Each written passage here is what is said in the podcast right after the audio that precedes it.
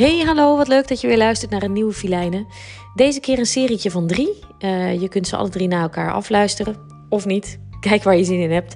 Maar de eerste van dit drieluik is aan onze ongeboren dochter, uh, zes jaar geleden. Dag, lieve kleine Knoet. Het nieuwe jaar is net begonnen en in plaats van in een strak nieuw velletje zit ik aan tafel in een lobbig, zacht vrouwenlijf. Mijn goede voornemens om minder te eten en nou eindelijk eens een runners high te ervaren, leg ik netjes terug op de plank. Volgend jaar weer een poging.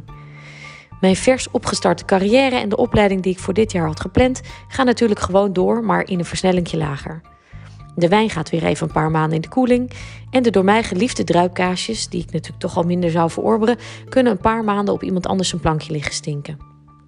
Want terwijl ik het nieuwe jaar aan het plannen was, waarin onze jongste voor het eerst naar school zou gaan, waarin we een grote verhuizing naar een nieuw land voor de boeg hebben en waarin ik weer wat meer tijd aan creatieve projecten zou besteden, was jij bezig met hele andere dingen. Jij was druk bezig je te nestelen in mij. Je was jezelf aan het transformeren van een klompje cellen tot de serieuze mini-baby die je nu alweer bent. Jij gaf mijn ouderwetse vreedbuigen en maakte me misselijk op het moment dat ik net de luier van je broer aan het verschonen was. Of als je vader me net een liefdevolle kus kwam geven. Jij maakte me chagrijniger dan ik ooit was. En liet me vervolgens als een klein kind huilen als het niet ging zoals ik wilde. Of als ik een baby eend voorbij zag waggelen. Of als ik mijn gezicht met chocola opvulde. We hadden niet op je gerekend, dat moet ik eerlijk zeggen.